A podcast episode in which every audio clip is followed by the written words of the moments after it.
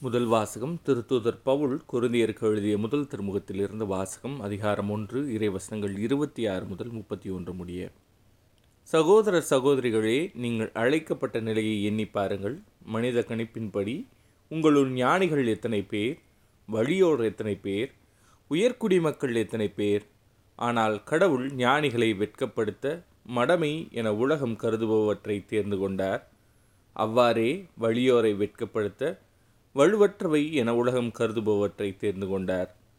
உலகம் ஒரு பொருட்டாக கருதுபவற்றை அழித்துவிட அது தாழ்ந்ததாக கருதுபவற்றையும் இகழ்ந்து தள்ளுபவற்றையும் கடவுள் தேர்ந்தெடுத்தார். எவரும் கடவுள் முன் பெருமை பாராட்டாதபடி அவர் இப்படி செய்தார்.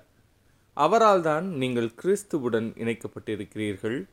கிறிஸ்துவே கடவுளிடமிருந்து நமக்கு வரும் ஞானம். அவரே நம்மை ஏற்புடையவராக்கி தூயவராக்கி மீட்கின்றார். எனவே மறைநூலில் எழுதியுள்ளவாறு பெருமை பாராட்ட விரும்புகிறவர் ஆண்டவரை குறித்தே பெருமை பாராட்டட்டும். இது ஆண்டவர் வழங்கும் அருள்வாக்கு. இறைவா உமக்கு நன்றி.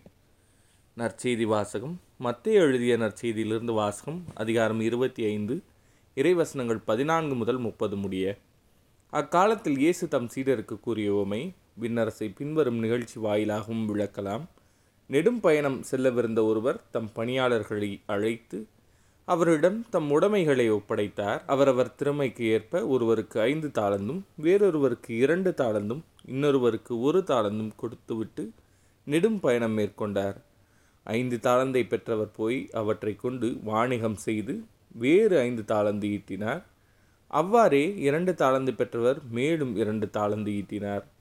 ஒரு தாளந்து பெற்றவரோ போய் நிலத்தை தோண்டி தம் தலைவரின் பணத்தை புதைத்து வைத்தார். நெடுங்காலத்திற்கு பின் அந்த பணியாளர்களின் தலைவர் வந்து அவரிடம் கணக்கு கேட்டார். ஐந்து தாளந்து பெற்றவர் அவரை அணுகி வேறு ஐந்து தாளந்தை கொண்டு வந்து ஐயா ஐந்து தாளந்தை என்னிடம் ஒப்படைத்தீர். இதோ பாரும் இன்னும் ஐந்து தாளந்தை ஈட்டியுள்ளேன் என்றார். அதற்கு அவருடைய தலைவர் அவரிடம் நன்று நம்பிக்கைக்குரிய நல்ல பணியாளரே சிறிய பொறுப்புகளில் நம்பிக்கைக்குரியவராயிருந்தீர். எனவே பெரிய பொறுப்புகளில் உம்மை அமர்த்துவேன். உம் தலைவனாகிய என் மகிழ்ச்சியில் நீரும் வந்து பங்கு கொள்ளும் என்றார். இரண்டு தாளந்து பெற்றவரும் அவரை அணுகி ஐயா நீர் என்னிடம் இரண்டு தாளந்து ஒப்படைத்தீர் இதோ பாரும் வேறு இரண்டு தாளந்து ஈட்டியுள்ளேன் என்றார். அவருடைய தலைவர் அவரிடம் நன்று நம்பிக்கைக்குரிய நல்ல பணியாளரே சிறிய பொறுப்புகளில் நம்பிக்கைக்கு உரியவராயிருந்தீர் எனவே பெரிய பொறுப்புகளில் உம்மை அமர்த்துவேன். உம் தலைவனாகிய என் மகிழ்ச்சியில் நீரும் வந்து பங்கு கொள்ளும் என்றார்.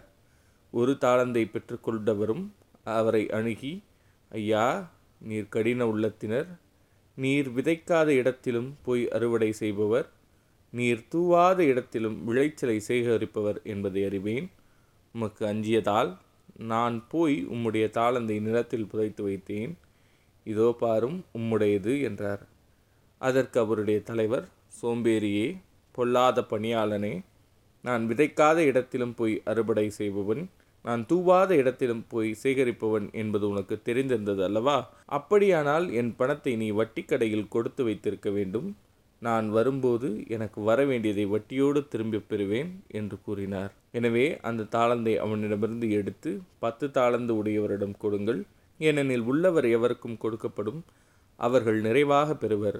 இல்லாதோரிடமிருந்து அவரிடம் உள்ளதும் எடுக்கப்படும். பயனற்ற இந்த பணியாளனை புறம்பேயுள்ள இருளில் தள்ளுங்கள் அங்கே அழுகியும் அங்கலாய்ப்பும் இருக்கும் என்று அவர் கூறினார். இது கிறிஸ்து வழங்கும் நற்செய்தி. கிறிஸ்துவே உமக்கு புகழ்